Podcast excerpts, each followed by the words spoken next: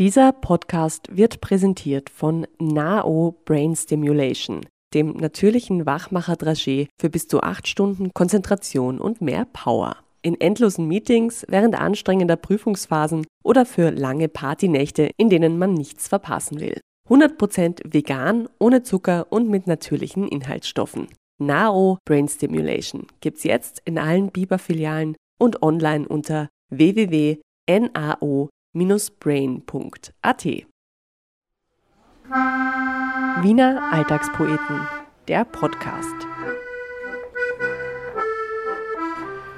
Hallo, Servus und Grüß Gott zu einer weiteren Folge des Wiener Alltagspoeten Podcast. Mein Name ist Andreas Reiner und neben mir sitzt wie immer meine Produzentin, die Anna Moore. Hallo Anna. Schönen guten Tag. Anna, wir sind jetzt wieder im Weidinger. Jawohl, weil es draußen regnet. Ich finde es gar nicht schlecht. Ich finde es eigentlich auch gut. Ich, das, ich bin wirklich hin und her gerissen zwischen Park, Studio und Kaffeehausaufnahme. Ich bin großer Fan von Kaffeehausaufnahme, sofern nicht im Hintergrund die Kaffeemaschine 50 Mal angeschmissen wird. Aber das ist ja hier nicht so. Eine sehr leise Kaffeemaschine, finde ich auch, ja. Ja, wir sprechen heute zum Thema Humor während Corona.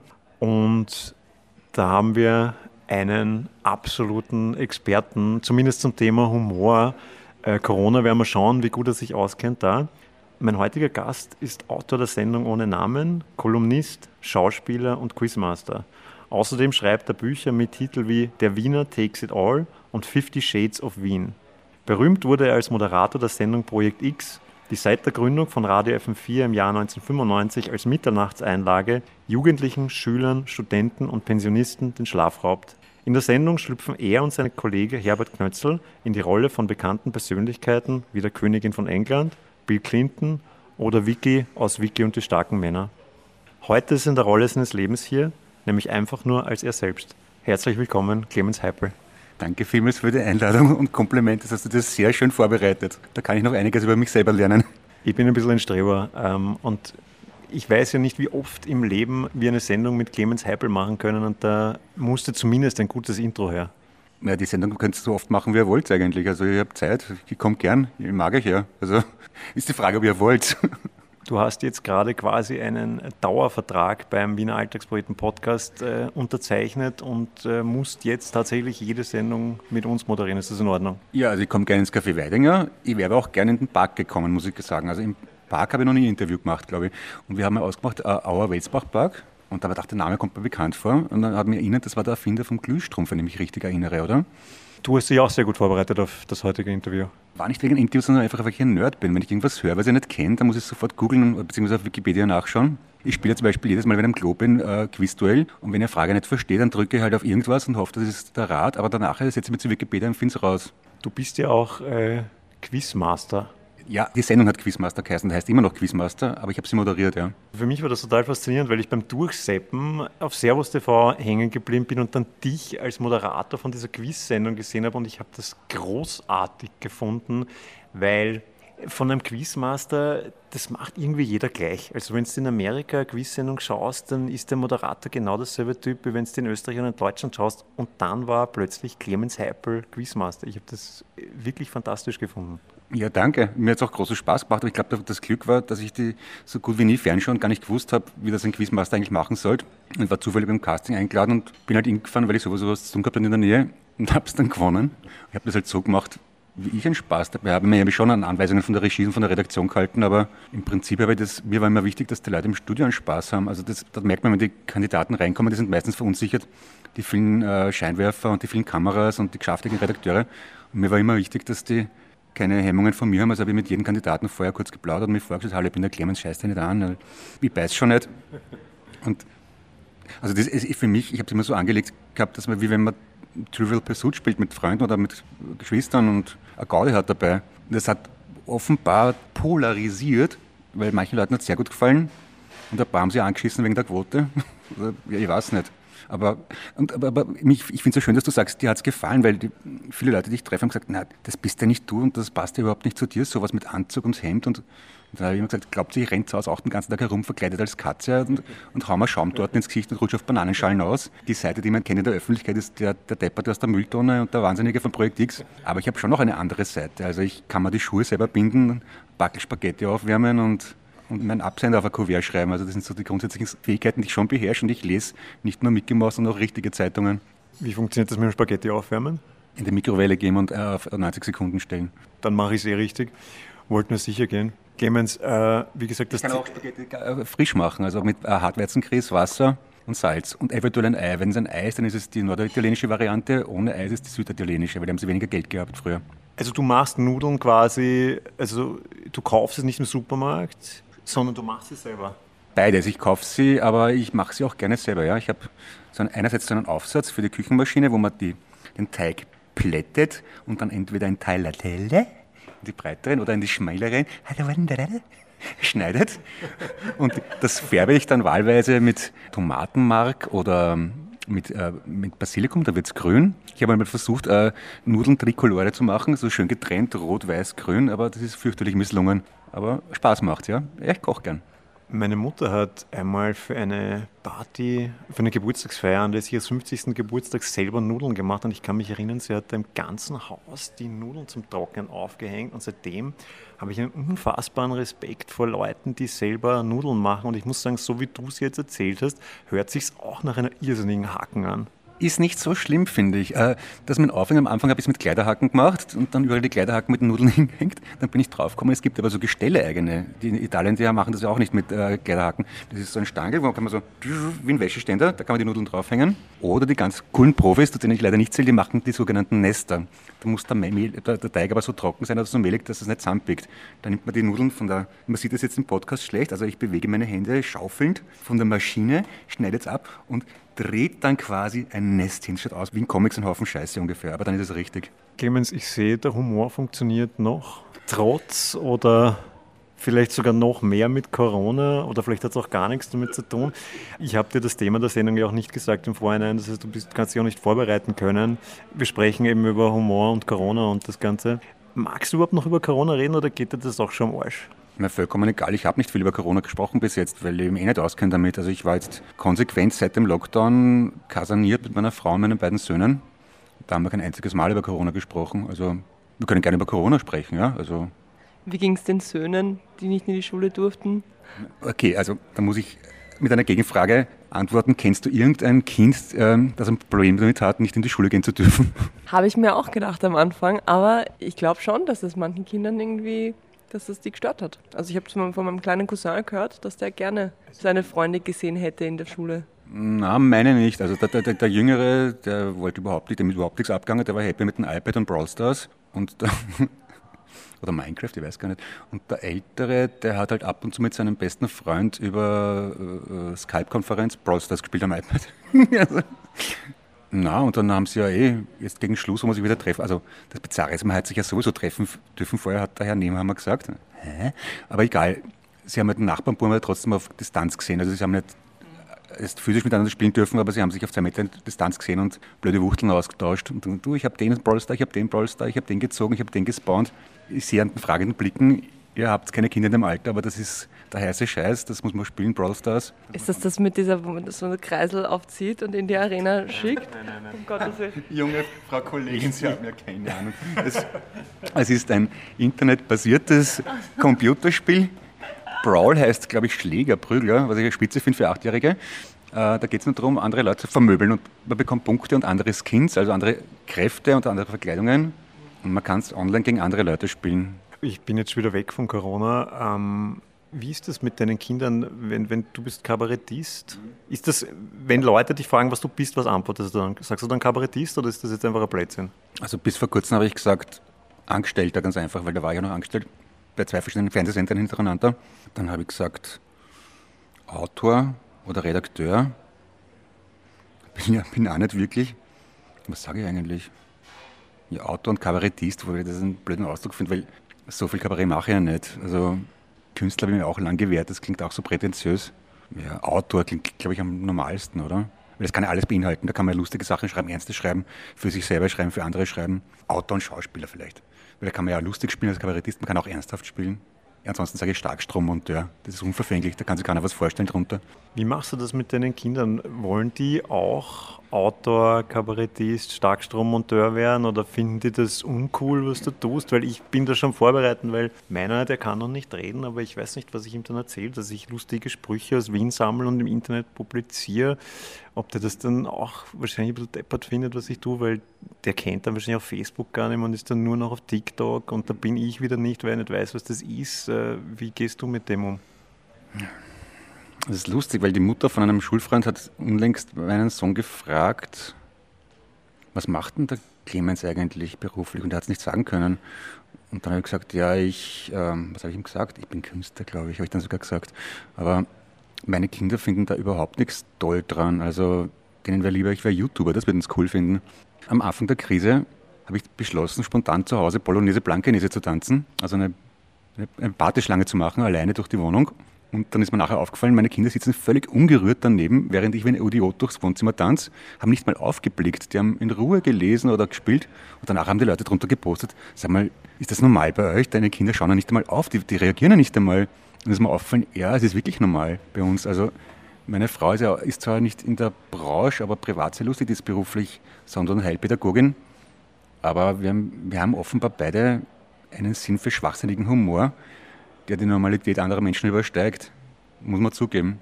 Reden wir über schwachsinnigen Humor. Äh, ich sage das jetzt, weil du es so genannt hast.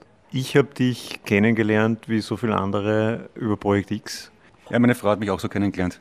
Also deine Frau und ich teilen quasi, ich glaube als einzige Österreicher kann man sagen, wir haben als einzige Österreicher dich über Projekt X kennengelernt. Nein, es, es gab eben noch ein paar Klassenkollegen von mir früher, die haben dich auch kennengelernt über Projekt X. Oder du hast es vergessen. ich habe dich das erste Mal im Radio gehört, sagen wir es so, in deiner Funktion als Hauptprojektleiter ähm, bei Projekt X. Das war ja früher so, da gab es kein Internet ähm, und da hat man wirklich aufbleiben müssen bis Mitternacht, um sich das an. Und das war unglaublich brutal, weil du ja am nächsten Tag schon wieder in aller Herrgottsfrühst aufstehen müssen, um in die Schule zu gehen. Aber wir haben es trotzdem meistens geschafft, ohne Einschlafen. Meine Frage an dich ist, hättet ihr das nicht auch ein bisschen früher senden können? Naja, der Name Mitternachtseinlage bedingt, dass man eine Uhrzeit gebunden ist, muss man sagen, fairerweise. Also das war gleich von Anfang an bei FM4 dabei und da war das Sendeschema halt so, es gibt von 19 Uhr bis, ich weiß gar nicht wann, drei Stunden glaube ich, die Homebase und dann gibt es eine Spezialsendung und dann halt, das war so gedacht als Ausprobieren, lassen wir die Depperten mal, mal machen. Und dann waren wir irgendwann mal zu voll, das zu ändern und dann ist halt dort. Und wir waren also ich weiß noch am Anfang, wir uns dachten, okay, wir würden auch gerne mal eine Uhrzeit senden, wo auch mehr Leute zuhören. Und da waren wir eigentlich ganz glücklich, dass sich keiner einmischt, weil wenn man da so ein bisschen im, im Verborgenen wirkt, stört es niemanden. Erstens mal haben wir nichts gekostet und es haben sich auch nicht viele Leute darüber aufregen können. Wenn wir das in der Früh gemacht hätten, dann hätte sich hier irgendwie beschwert. Ich habe mich so geärgert, dass ich mir beim Rasieren geschnitten habe, wer sind die Depperten? Um Mitternacht, pff, da stört es niemanden. Aber weil du gesagt hast, aufbleiben müssen, ich habe damals gehört, was ich extrem charmant gefunden habe, dass es offenbar in Schulklassen also wir haben von ein paar Leuten gehört, da hat es immer Dienst gegeben, dass einer in der Woche aufbleiben müssen, das auf Kassette aufnehmen. Und die Kassette hat dann die Woche lang die Runde gemacht in der Klasse. Das war aus unserer Schule. Ich kenne das aus Vorarlberg. Ah. Vielleicht kamen mehrere Menschen auf diese glorreiche Idee. Das habe ich wirklich entzückend gefunden. Am schönsten finde ich ja die, die, Geschichten von Leuten, die gesagt haben, ja, sie haben lang zugehört und dann erst nach einer halben Stunde überrissen, dass das nicht ernst gemeint ist.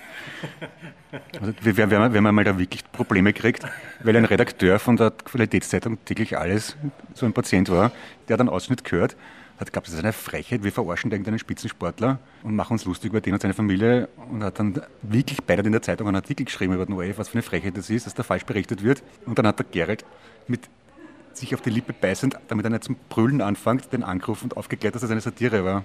Haben Leute dann auch geglaubt, dass du wirklich Vicky von Vicky und die starken Männer bist? Na, ich, ich, ich glaube, es war so eine Sendung, wo jemand von unserem Fußball aus dem Nationalteam war. Vicky und die starken Männer haben wenig Menschen geglaubt, aber viele haben geglaubt, dass ich ein Kaffeeautomat bin, weil ja keiner weiß, wie ein Kaffeeautomat spricht privat. Mhm. Bei Vicky kennt man sie aus dem Fernsehen. Ja. Da kann man sofort sagen, das ist eine andere Stimme.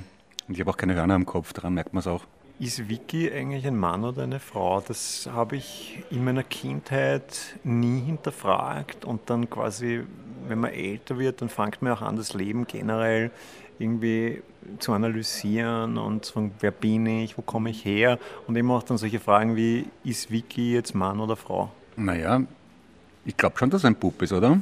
Der Halber sagt ja, Junge, komm her und so, mach dies und mach jenes. Und vielleicht ist er früher von, von Transgender-Wikinger, Barbar, und sowas, keine Ahnung. Sehr fortschrittliche Fernsehserie. Ich finde ja generell, und das ist vielleicht auch so was, ich bin ja generell so ein Typ, der sagt, früher war alles besser und so ein typischer Wiener, jetzt ist alles Arsch und früher war es super. Und zum Beispiel das Kinderfernsehprogramm ist eine von diesen Sachen, wo ich sage, früher war das total leibend, da hat es diese ganzen tollen Zeichentrickserien gegeben. Ich weiß nicht, Tau und Vicky und die starken Männer und was, was der Himmel weiß noch was. Und heute da, also mir kommt das alles so stumpfsinnig vor. Ist das nur, weil ich so diesen verklärten Blick habe und halt auch irgendwie nicht, nicht realisieren will, dass die Zeit weitergeht oder siehst du das ähnlich? Mmh. Ja, zu meiner Zeit hat es nur gegeben Vicky, Biene Meier und Pinocchio. da hat man eine Woche warten müssen auf den nächsten Mittwoch. Pinocchio war ja, ist eigentlich noch immer heutzutage meine Lieblingssendung im ganzen Fernsehen. Das habe ich so traurig gefunden, ich habe das nicht anschauen können. Ich habe immer mitweinen müssen, wenn, wenn ihm irgendwas passiert ist und er alleine war. Und das war sehr traurig. Ich habe Vicky mögen eigentlich. Mhm. Das Ding ist halt, ich glaube nicht, dass die Sachen zwingend schlechter geworden sind. Es gibt einfach irrsinnig viel mehr, weil die Herstellung billiger ist, weil die Kinder Netflix und YouTube haben weil es internationalisierter ist. Also wenn du eine Serie machst, wird die gleich auf der ganzen Welt verkauft. Und Wiki war ja im Prinzip eigentlich nur für den deutschsprachigen Markt, glaube ich. Man muss auch dazu sagen, es gab Konfetti.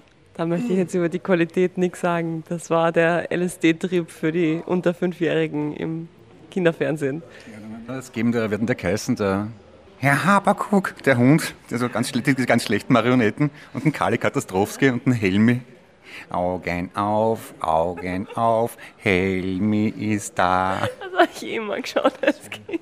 Angeblich gesprochen von Alfons Heider. Ich weiß nicht, ob das eine Urban Legend ist. Aber mir, mir, mir wurde mal zugetragen, die Stimme von Helmi sei Alfons Heider gewesen. Man sieht es jetzt nicht, aber ich schaue fassungslos dran. aber Vicky, ich, ich frage mich oft, wie Vicky wäre, wenn er jetzt erwachsen wäre. Das hat man leider nie verifizieren können das ist ja jetzt eh, jetzt gibt es ja eh diese ganzen Neuauflagen von den ganzen alten Serien. Twin Peaks ist jetzt neu gemacht worden, neue Staffel mit denselben Hauptdarstellern. Vielleicht kommt Vicky auch jetzt und er ist dann einfach alt und fahrt vielleicht immer noch herum oder vielleicht mittlerweile auch nimmer. Ja, der Startup-Unternehmer ist ein Klugscheißer. hm, reib, reib noch Nase. Ich glaube, ich habe, das ist die Lösung. Wir machen eine Website. Aber war der Wiki nicht immer schon ein Klugscheißer in Wahrheit? Ich muss nämlich ganz ehrlich sagen, ich hoffe, ich mache mich jetzt nicht unbeliebt, weil du gemeint hast, die hat der Wiki voll getaugt. Das war nie so meins, muss ich ganz ehrlich sagen. Ich habe als Kind schon Gewalt geliebt und die dazugehörigen Waffen natürlich, Rüstungen und Helme. Das hat mich sehr beeindruckt. Und dann hat es noch eine diese wunderschöne Szene gegeben mit Snob Goldlocke, wenn du dich an den erinnern kannst. Das war so ein anderer, ein, ein, ein feindlicher Wikinger, der irrsinnig Wert auf sein Aussehen gelegt hat und immer ist er vom Spiegel, hat, sich, hat er sich hergerichtet, die Haare onduliert, hat im Spiegel geschaut und gesagt, oh, heute bin ich von einem schönen Mann kaum zu unterscheiden. Das habe ich schon damals sehr lustig gefunden. Und dann gab es noch den Dicken, oder? Ein Faxe und ein Urobe und ein Snorre und der, der, der wir hatten der, der, der, der geheißen, der mit Snorre dann gestritten hat. Ture, Ture, Ture, Ture und Snorre haben dann gekauft. Genau. Ich ändere meine Meinung, es war schon eine tolle Serie. Jetzt, wo ich die ganzen Namen wieder höre, denke ich mir doch, es war schon irgendwie super. In meiner Kindheit hat es geheißen, während ich in der Volksschule war, also wo noch alles schwarz-weiß war und ohne Ton, da hat es geheißen, mir ging es für die Buben und Biene Meier für die Mädchen. Und da habe ich leider Gottes diesem Klischee entsprochen. Mir hat Biene Meier schon auch gefallen. Aber die, die Vorstellung, dass ich auch auf einem Segelboot fahren könnte und Schätze rauben und ein Schwert am Gürtel stecken habe, das hat mir schon mehr taugt, als dass ich in einem Bienenstock wohne. Dafür hast du dich dann später im Fernsehen als Biene Meier verkleidet oder als die Cousine von Biene ja, Freundin. Das hat, da habe ich mich voll abgehört. Vor, eh, letzte Woche war offenbar Tag der Biene und dann haben sie auf FM4 einen Ausschnitt aus der Sendung gepostet, wo ich als Biene verkleidet bin. Ich habe bei Biene Meier immer unglaublich Angst vor dem Stachel von den Bienen gehabt, weil den haben sie, also in meiner Erinnerung war das so ein Riesenstachel, also jetzt sieht man das wieder nicht, aber ich habe jetzt, also es ist er war mindestens, ja, also ja. Und da habe ich immer voll Angst gehabt und dann kam auch immer diese bedrohliche Musik. Ich weiß nicht, wie die gegangen ist, aber da war immer diese selbe Musik. Es gab ja bei diesen alten Zeichentrickserien, da gab es immer nur zwei Melodien, die mhm. wurden halt in jeder Folge gespielt. Und ich habe da eigentlich ziemlich Angst gehabt vor Biene Meier. Äh, da hat es schon ein paar verschiedene Melodien gegeben. Bei Wiki weiß ich, da hat es mehr als zwei Melodien gegeben. Ich habe einmal eine CD gehabt mit allen wichtigen Titelmelodien, das waren ungefähr acht, neun. Also gibt's, wenn sie getanzt haben, um das Lagerfeuer, haben sie immer die Hände so in die Luft gehoben. Bam, bam, bam, bam, bam, bam, bam, bam. Und wenn sie wieder losgefahren sind, bam, ba, bam, bam, ba, da, bam, ba, da, bam, bam, bam, bam, bam, bam. Und wenn es gefährlich geworden ist, dann ist.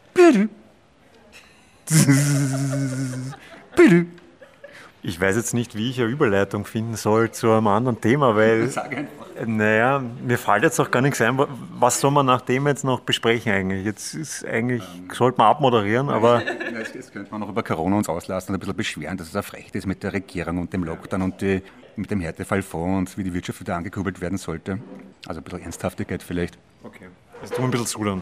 Ja. Corona, alles Arsch, kann man sagen. Alle gehen pleite. Wir zwar also leer. Ich glaube, Kulturschaffende alle, alle ohne Geld verhungern. Ähm, wie nimmst du das wahr? Wie geht es dir in der Krise? Mir geht es genauso Arsch wie vorher. also, ob ich jetzt nicht auftreten darf oder, oder keiner zuschauen kommt, ist ziemlich wurscht. Aber der Nirvarani hat was sehr Leimendes gesagt vor einer Woche oder zwei. Die Wirtschaft geht ein, weil wir sieben Wochen lang nicht mehr gekauft haben als das, was wir wirklich zum Leben brauchen. Das heißt im Umkehrschluss, wir haben das die ganze Zeit vorher nur Schaß gekauft und das finde ich sehr erfrischend. Also jetzt ganz im Ernst, okay, wie gesagt, ich bin privilegiert, weil ich ein Haus habe mit ein bisschen Rasen und Garten dabei. Da können die Kinder Auslauf haben und man geht sich nicht voll am Arsch und ich habe ein bisschen Sparnisse gehabt. Aber ich bin gut auskommen mit einmal die Woche zum Hofer fahren oder zum Lidl, je nachdem, was ich gerade braucht habe. Ich habe sieben Wochen lang zwei verschiedene Jogginghosen angehabt, eine graue und eine blaue, abwechselnd vier verschiedene T-Shirts und Crocs oder Turnschuhe. Wenn ich nicht representen muss und niemandem zeigen muss, wie cool ich bin, reicht das völlig. Das ist super. Ich habe Strom gehabt, habe einen Computer gehabt mit einem sauschlechten, aber immerhin einem Internet. Ich habe eine Gitarre gehabt, sogar zwei akustische und eine elektrische. Ist mir echt leibend gegangen. Wie gehst du mit diesen ganzen Corona-Vorschriften um? Weil da gibt es ja auch zwei Extreme. Also die einen posten jeden Tag auf Facebook, das ist eine Frechheit und Verschwörung und Corona ist außerirdische ähm, gibt es gar nicht. Und dann gibt es die anderen, die mit der Maske 24 Stunden verbringen, die schlafen mit der Maske, gehen trotzdem auch gar nicht mehr raus. Zu welcher Gruppe erzählst du dich? Wenn ich rausgegangen bin, habe ich schon brav die Maske getragen. Zu natürlich nicht. Und all dieses lauter Blödsinn und Verschwörung. Und ich sage auch so, möglich ist alles. Aber wer bin ich, das zu beurteilen? Ich weiß es schlicht und ergreifend nicht. Ja? Und da bin ich lieber zu vorsichtig als gar nicht. Aber so einfach, dass sich ein Multimilliardär namens Bill Gates sich Gedanken macht, aha, ich bin der zweitreichste Mensch der Welt, jetzt überlege mal, wie ich mein ganzes Geld am Schädel haue, indem ich die Leute impfen lasse. So einfach glaube ich nicht, das ist. Aber was ich schon glaube, ist, dass prinzipiell Geld die Welt regiert und nichts passiert. Also wenn Menschen was machen im großen Rahmen, dann selten zum allgemeinen Wohl, sondern um mächtiger oder reicher zu werden. Das glaube ich schon. Also so, so, pessimistisch bin ich schon. Aber Shit happens halt einfach auch so. Ich meine, wenn es renkt, dann renkt es und das hat garantiert nicht der Bill Gates gemacht. Und wenn Virologen sagen, wir wissen es nicht, aber es könnte sein, dann gehe ich davon aus, ich sollte mich so verhalten, wie wenn es sein könnte. Weil ähm, ich schnall mir im Auto ja nicht an, weil ich vorhabe, einen Unfall zu haben, aber ich könnte einen haben. Und dann bin ich ganz froh, dass ich angeschnallt bin. Und so sehe ich das mit Corona. Ich gehe jetzt nicht davon aus, dass du mich ansteckst, aber es könnte sein, darum schmus man heute lieber nicht mit Zunge. Schade, jetzt bin ich enttäuscht. Ähm, erstens mal, okay. Ähm, na, aber es ist, man muss schon vorsichtig sein, äh, wie du sagst. Aber ich, du, du hast mich ja auch nicht gekannt vorher. Ich hätte auch, jetzt abgesehen von Corona, ich könnte irgendein Wahnsinniger sein, ich könnte Waffen eingesteckt haben. Man, man weiß das eigentlich. Ich finde das heutzutage im Internetzeitalter ist super, dass wir uns da alle auf solche Sachen einlassen. Wir treffen uns jetzt einfach ich kenne dich aus dem Radio, du kennst mich nicht und trotzdem sitzt du ja, da und bist eigentlich ganz entspannt. Ich kenne dich aus dem Radio, ist ungefähr so, wie wenn du zu einem Schauspieler sagst, ich kenne sie von Bonanza. Sie sind ein super Schütze, sie sind ein toller, fairer Cowboy. Und ja, was? Zu, zu Larry Hackman, warum drehen Sie eigentlich noch? Sie sind doch eh Ölmillionär. ich muss an dieser Stelle aufgehen, ich bin gar nicht wirklich eine Biene. Und, und auch nicht der Froschkönig? Okay. Der Froschkönig schon, aber das ist im zweiten Bildungsweg. Was war eine Rolle, und du hast ja im Laufe der Jahrzehnte sehr viele Rollen eingenommen, was war eine Rolle, wo du dann nachher gesagt hast, eigentlich könnte ich so weitermachen und die Rolle gar nicht mehr ablegen? Klassentrottel, äh, weiß nicht, also eine Rolle, die man. Na, oh ja, also dieser, dieser Was mir sehr liegt, ist dieser leicht vertrottelte 16-jährige Gymnasiast, weil es ja ein bisschen auch mir entspricht. Also ich komme wirklich aus so einem mittelbürgerlichen katholischen Haushalt, wo man nicht im Dialekt aber nicht ganz nach der Schrift redet, also so wie ich halt jetzt gerade. Ähm, was mir lange nachgehangen ist, war die Mülltonne von Montevideo. Das ist mir das ist mir schon phasenweise am Arsch gegangen, weil ich mich dann immer befleißigt gefühlt zu sagen, ja, aber das Drehbuch habe ich ja auch geschrieben. Weil ich immer Angst gehabt habe, dass ich unterschätzt werde, dass die Leute glauben, der ist dann nur Mistkübel gekocht. Und dann dachte ich, das ist eigentlich nur meine eigene Unsicherheit. Das könnte mir ja wurscht sein, wenn die Leute das glauben, aber ich habe mich da immer fürchterlich missverstanden gefühlt, dass der, ja, der Oliver und der Gerl sind zu lustig und ich hocke nur Mistkübel. Dann habe ich mir dazu gesagt, ja, aber das Drehbuch habe ich geschrieben und der Stefan Rosowitz hat Regie gemacht. Schleim, Schleim. Und jetzt langsam komme ich so in die Altersmilde, wo man denkt, das ist mir wurscht, sollen es doch glauben, was wollen. Ich habe dich tatsächlich nie als Mülltonne gesehen. Ich habe darüber gehört, dass du das mal warst, aber ich habe es nie selber gesehen und habe deshalb auch dieses Vorurteil nicht. Also zumindest einer weniger. Ich meine, ihr macht ja die Sendung Projekt X, das macht ihr jetzt ja schon wirklich lang. Gehen euch nicht langsam die Prominenten aus? Sie sterben uns aus vor allem. Also am Anfang haben wir, wie wir angefangen haben, waren wir 25 oder vor 25 Jahren, so alt wie 5 genau. Und da, da, haben wir ja schon gefunden, wir sind wahnsinnig lustig, wenn wir uns über alte Säcke lustig machen, die schon 42 sind. Jetzt sind wir beide schon über 50. Also was ein Unterschied ist, bei den Leuten, wir haben uns oft früher Leute, Leute ins Studio eingeladen, die wir kannten aus unserer Jugend und Kindheit. Das waren halt, also demnach Fernsehstars aus den 80er Jahren. Die sterben tatsächlich weg. Und das passiert wirklich oft, wenn wir sagen, okay, du bist da sowieso in der Sendung, dass man geschwind auf Wikipedia nachschauen, ob der eh noch lebt. Weil das ja irrsinnig pietätlos wäre, einen Verstorbenen zu forschen. Umgekehrt haben wir kein Sensorium mehr dafür, wer hat der wir wollten immer ein bisschen uncoole Leute haben. Ja? Also uns fehlt das Sensorium dafür, wer cool ist und wer uncool ist heutzutage bei den, bei den Jugendlichen. Und, und dann denken wir darum, scheißt der Hund drauf, unser Zielpublikum sind ja nicht die jetzigen Jugendlichen, sondern die Leute, die mit uns aufgewachsen sind. Und die werden schon wissen, wer wer Rusform ist. Also ich halte es für einigermaßen sinnlos, sich über äh, äh prominente YouTuber lustig zu machen, weil wir ja auch nicht die Zielgruppe von denen sind. Also bleiben wir lieber bei den Leuten, die wir kennen von früher. Und darum muss man aufpassen, dass die nicht gestorben sind. Apache 207 ja. hattet sie letztens. Das war, da habe ich mal wieder reingehört beim Einschlafen und hab mich, ich wusste gar nicht, wer das ist. Ich habe es dann später erst gegoogelt, dass das ein tatsächlicher Mensch, Künstler ist. Ja, da kommen mir meine Kinder zugute wenn ich nicht Kinder der Volksschule hätte, hätte ich auch nicht gewusst, wer das ist. Aber wer ist es? Erklär es mal schnell für alle, die in unserem Alter sind. Ich weiß es nicht zum Beispiel. Apache 207 vermute ich, ist ein Künstlername. wenn ich mich richtig entsinne, ist es ein, ein, ein Rapper aus Ludwigshafen, glaube ich. Sein Hit ist äh, Roller. Äh, Baby, ich muss los, wenn die Roller wieder schreien. Reden wir von Koks und von Messerstechereien. Baby, ich muss los, wenn die Roller wieder schreien. Also so Richtung Raf Kamora und Mero und wie alle heißen. Mittlerweile war auch wieder out bei den Kids. Jetzt, ist, jetzt kommen es plötzlich auf Oldschool mit ähm, Snoop Dogg und Dr. Dre daher. Das ist halt immer so, einer der Klasse löst was aus und dann hört es die ganze Schule. Aber braucht man gar nicht deppert lachen. Ich weiß nicht, ob es Apache 207 war oder Mero oder Prado, wie die alle heißen. Die sind wochenlang auf den Plätzen 10 bis 9 in den deutschen Charts. Also das das, da, da, sind wir, da merkt man wirklich, dass man ein alter Sack ist. Das, da also bei Apache 207 konkret habe ich mich zum ersten Mal gefühlt, wie meine Großmutter Anfang der 70er Jahre oder Ende der 60er Jahre, was gesagt hat, ja, diese Beatler, lange Haare und die, und, und die Musik, das ist ja keine Musik, das verstehen. Also ich, ich, ich habe mich für aufgeschlossen gehalten, habe geglaubt, dass ich mich mit Musik, auskenne, weil ich selber mache. Aber da bin ich ausgestiegen. Da habe ich echt nicht gewusst, was da cool dran ist. Weil textlich für einen Arsch produziert wie am Intaschenrechner am Heidel. Aber offenbar ist genau das das Coole. Ich muss sagen, ich bin generell für alle Musik, die neuer als 20 Jahre alt ist, kenne ich entweder nicht mehr oder finde sie auch scheiße. Ich bin da auch unfassbar intolerant und bin in meinem Musikgeschmack irgendwo so zwischen 80er und 90er einfach stehen geblieben und habe mich überhaupt nicht weiterentwickelt. Lustig, meine Söhne haben jetzt vor zwei Wochen, wie gesagt, angefangen mit Snoop Dogg und Dr. Dre und haben gedacht, das ist eine gute Alternative zu Apache 207 und Mera und so weiter. Das ist halt der amerikanische Rap und nicht der deutsche. Dann habe ich das auf YouTube geschaut und gesehen, uh, released 1992 oder was. Scheiße. Also das ist keine Alternative zum jetzigen Deutschrap, sondern das sind die Ur-Ur-Ur-Urahnen. Aber in meinem subjektiven Empfinden war das so wie, naja, das ist, war vor zwei, drei Jahren oder was. Na, das war vor 20 Jahren, Clemens. Clemens, lass uns ein bisschen noch über deinen Podcast reden, ja, den ich äh, erst... Werbung. Ja, machen wir ein bisschen Werbung für dich. Ich habe den äh, jetzt nämlich entdeckt und ihr widmet euch da sehr wichtigen Themen. Ihr redet über Anti-Ogris, wie man sich trotz Mundschutz rasieren lassen kann, und was DJ Bobo von Beruf ist. Und meine Frage an dich ist jetzt, was ist DJ Bobo von Beruf? Weiß ich nicht mehr, ich glaube Zuckerbäcker oder irgend sowas kann das sein? Also er ist nicht DJ, oder? Das ist quasi, DJ ist sein Vorname, oder? Ähm, er ist der Bruder von DJ Ötzi, die sind beide auf, na Blödsinn, das ist der Nachname DJ.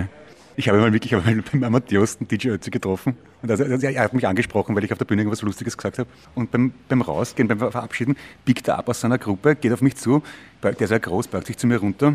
Und das habt gut gemacht, großartig, genauso muss das machen, alle verarschen. Und meine Frau kommt dazu und ich will lustig sein und sage, ah, darf ich vorstellen, das ist die Verena, Verena, das ist der DJ. und er so, na, bin der Gere. Aber er war sehr sympathisch, muss ich sagen. Aber zum Podcast zurückzukommen, also was René Baumann, jetzt fällt es mir. DJ Bobo vom Beruf ist, weiß ich auch nicht. Aber der soll auch sehr nett sein. Und beim Podcast ist so, das ist ähnlich wie bei Projekt X. Wochenlanges Brainstormen, zettelweise Konzepte. Und nach der zweiten Folge ist alles im Papier gekommen. Wir machen es einfach so, wie es uns gerade einfällt. Also ursprünglich war der Podcast ausgelegt auf gut recherchiert, acht Minuten und immer informativ für Wien und Dinge, über die sich noch keiner Gedanken gemacht hat. Ich habe mal gehört, den Podcast uh, No Such Thing as Fish, den ich super gefunden habe. Okay. Also mit wissenschaftlichen Hintergründen und so weiter. Das ich, glaub, ich glaube, dass es sogar Vorbild von Science Busters sein muss. Es ist aber so, der Michi Geismeier und ich kennen uns jetzt auch schon sehr, sehr lang. Also der Michi Geismeier, muss man sagen, ist in den 90er Jahren bekannt worden als Sänger von Heinz aus Wien. Ich kenne ihn noch aus der Zeit davor. Der ist ein Bruder im Geiste, was Schwachsinn anbelangt. Und darum kann ich mit dem, also wir sind beide sehr neurotisch, sehr pedantisch, aber für unsere Begriffe manchmal lustig und nervig auch. Also wir haben schon abendelang auf Partys bis in die Morgenstunden alle anderen genervt mit depperten Wortwitzen und Wortspielereien, bis alle dann irgendwann ein WO geben und sagen, bitte Clemi, bitte Michi, wir können nicht mehr, hört's auf.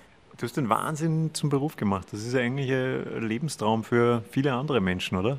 Jein. Also ja, sagen wir, sagen wir es positiv. Ja, es ist wunderschön, wenn man fürs, äh, für was Geld bekommt, was einem Spaß macht. Aber wenn man kein Geld dafür bekommt, weil halt das einfach so zyklisch rennt manchmal im Leben, dann ist es blöd, wenn man keine Alternativen hat. Und da wünsche ich mir schon manchmal, ich könnte eine Webseite programmieren, ich könnte ein Haus planen, ich könnte ein Auto reparieren. Also man kann ja eh alles, aber nicht so, dass ich Geld dafür kriege. Das kann man alles lernen, YouTube-Kurse etc. Also das, das ist alles mittlerweile alles verfügbar. Du schaust zwei YouTube-Videos und kannst dann ein Haus bauen. Es geht ja um den schnöden Mammon. Ne? Ich möchte für möglichst wenig Arbeit möglichst viel Geld kriegen. Und wenn das nicht funktioniert, dann muss ich halt für viel Arbeit wenig Geld kriegen, aber nicht einmal das kann ich.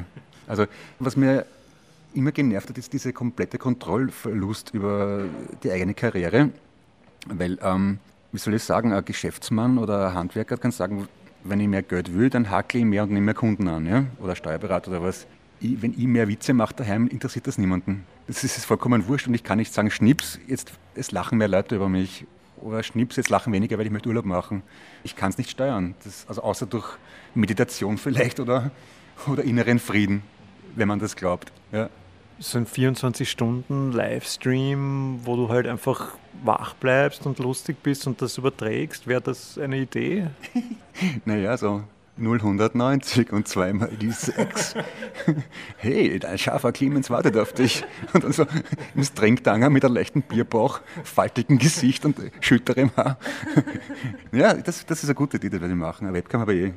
Was ich während der Corona-Krise schon gemacht habe, einfach aus Langeweile und dann aus Ehrgeiz, dass ich einfach selber Videos gemacht habe mit einem iPhone und die mit einem, also mit einem fünf, glaub, fünf Jahre alten iPhone oder einem elf Jahre alten MacBook, also up to date, dann Videos gemacht habe. Und ich habe mein Leben noch nie iMovie offen gehabt. Das ist dieses Schnittprogramm von Apple. Ich habe irgend auf YouTube einen, einen uralten Monty Python Sketch gefunden, den, den Fish Slap Dance wer es sich anschauen möchte, Fish Slap Dance. Das ist sagenhaft blöd und gleichzeitig wahnsinnig genial. Ich habe mir gedacht, sowas in der Richtung möchte ich auch machen und habe dann angefangen, doofe Videos zu machen und habe da relativ viel Zuspruch bekommen auf Instagram und auf Facebook. Bin leicht zu finden, Clemens Heipel mit C und Heipel mit AI. Bitte folgt mir, gebt mir einen Thumbs up, abonniert meinen Kanal. und ja, das ist wirklich, das ist tatsächlich so. Ich bin da ein bisschen ein Zirkuspferd, wenn ich Applaus kriege, dann werde ich motiviert und dann mache ich auch mehr. Verdiene keinen Groschen dran natürlich, aber so eitel bin ich schon, dass wenn ich Applaus oder Zuneigung bekomme, weitermachen möchte. Ja bizarrerweise die, die primitivsten Videos ohne Schnitt kommen manchmal gut, manchmal schlecht an und andere Videos, wo ich zwei Tage sitze und schneide und Tonmisch, interessieren keine Sau. Also es, es gibt keinen Zusammenhang. Ich glaube nach wie vor, dass mein Credo, es kommt immer auf die Idee an. Das, das habe ich von meinem Vater, der war Designer und Architekt. Wenn die richtige Idee zum richtigen Zeitpunkt ist, ich rede schon wieder so ein blöden Klischees, aber es ist meine Meinung. Das ist vollkommen okay. Jeder kann hier seine Meinung ganz offen auch äußern. Ähm, würdest du dich als Influencer bezeichnen? Ist Clemens Heipel ein Influencer? Ich glaube nicht, nein. Weil du gemeint hast, du, bist, du machst alles für Likes, also habe ich ja richtig verstanden. Also das ich ist habe das. hab erst angefangen vor ein paar Wochen und das hat mir einfach mir hat das eine totale Freude gemacht, wie ich gesehen habe. Also bloß Like allein, das finde ich fad. Ich freue mich, wenn wer einen Kommentar dazu abgibt und ich freue mich, wenn es jemand weiterleitet. Das zeigt mir, dass es ihm gefallen hat und da muss er nicht extra was dazu schreiben. Ich habe wirklich tatsächlich ein Bedürfnis, Menschen zu unterhalten. Also das ist mir tatsächlich ein Anliegen, auch nicht wegen Geld. Also Geld brauche ich halt für ein, fürs echte Leben und Anerkennung brauche ich für meine Seele. Ich glaube, selbst wenn ich jetzt im Lotto 10 Millionen Euro gewinnen würde, hätte ich trotzdem das Bedürfnis, gestreichelt und applaudiert zu werden. Ist ganz ernsthaft. Selbst wenn ich nur im Garten Unkraut jäte und koche, dann möchte ich dafür gelobt werden. Also nicht gebraucht zu werden, das finde ich eine schreckliche Vorstellung. Und wenn ich Menschen zum Lachen bringe, dann habe ich das Gefühl, ich mache was Sinnvolles. Ich finde es total gut, dass du das sagst, weil wenn ich koche, und ich koche auch sehr gern, aber ich erwarte dann auch von meiner Freundin immer, dass sie das in den allerhöchsten Tönen lobt, was ich da gekocht habe. Und die versteht das aber gar nicht. Und wenn ich ihr jetzt sagen kann, dass der Clemens Heipel das schon auch möchte, dann ist das vielleicht ein Argument für sie. Ich koche ja gern und wie ich finde, gar nicht mal so schlecht. Und meine Söhne stehen aber nur auf Chicken Nuggets und, äh, und McFlurry und so Scheißdreck. Also ich kann mich da verausgaben, dass die Hälfte reicht und dann stochen sie lustlos herum. Ja, nicht lecker, grauselig. Kriege ich schon ein bisschen einen Garn. Aber ich habe mich schon dran gewöhnt, aber was soll's. Die Kartenspieler haben neben uns äh, schon angefangen zu tarokieren. Die ersten Biere sind bestellt. Und für uns läuft auch langsam die Zeit ab. Ich möchte mich ganz herzlich bei Clemens Heipel bedanken für das Gespräch. Primär haben wir über Wiki geredet, weniger über Corona, aber das macht eigentlich gar nichts. Ja, ich äh, würde diese Sendung gern beschließen ähm, mit einem Projekt X-Zitat und würde dich, Clemens, bitten, uns die Ehre zu erweisen. Wobei Wiki und äh, Corona ist schon ähnlich, muss ich dazu sagen, weil die, die marodierenden Horden, die über Europa her, herfallen und Corona, das hat durchaus einen Zusammenhang. Die Berserker. Aber okay, in dem Motto, liebe Hörerinnen, liebe Hörer, gute Nacht.